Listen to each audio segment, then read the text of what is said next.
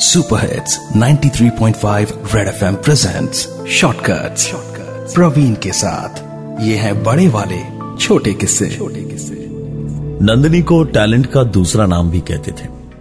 Dance competition में तो जब वो आती तो स्टेज पर मानो आग सी लग जाती थी।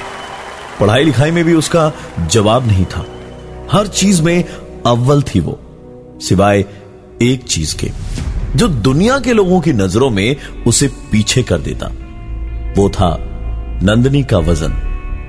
मोटा होना एक आम बात है पर इस सोसाइटी ने उसे इतना बड़ा मुद्दा बना दिया कि नंदनी के लिए यहाँ सांस तक लेना दूभर हो रहा था।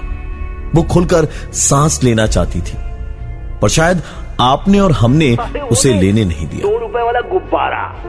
नंदनी की शादी की उम्र निकलती जा रही थी। और धीरे धीरे उसके सब्र का बाँध टूटता जा रहा था। पर ऐसे वक्त में ही उसकी मुलाकात हुई प्रतीक के साथ, जो उससे बहुत प्यार करने लगा। शायद प्रतीक के लिए इस दुनिया में नंदनी से खूबसूरत और कोई नहीं थी। प्रतीक ना आपके जैसा था, ना मेरे जैसा। उसने कभी भी नंदनी को उसके अपियरेंस या मोटापे से जज नहीं किया, क्योंकि उसने हमेशा नंदिनी को अपनी आँखों की रोशनी ना होने के कारण सिर्फ़ मन की आँखों से देखा। Super hits 93.5 red FM presents shortcuts Praveen के साथ ये है बड़े वाले छोटे किस्से छोटे किस्से।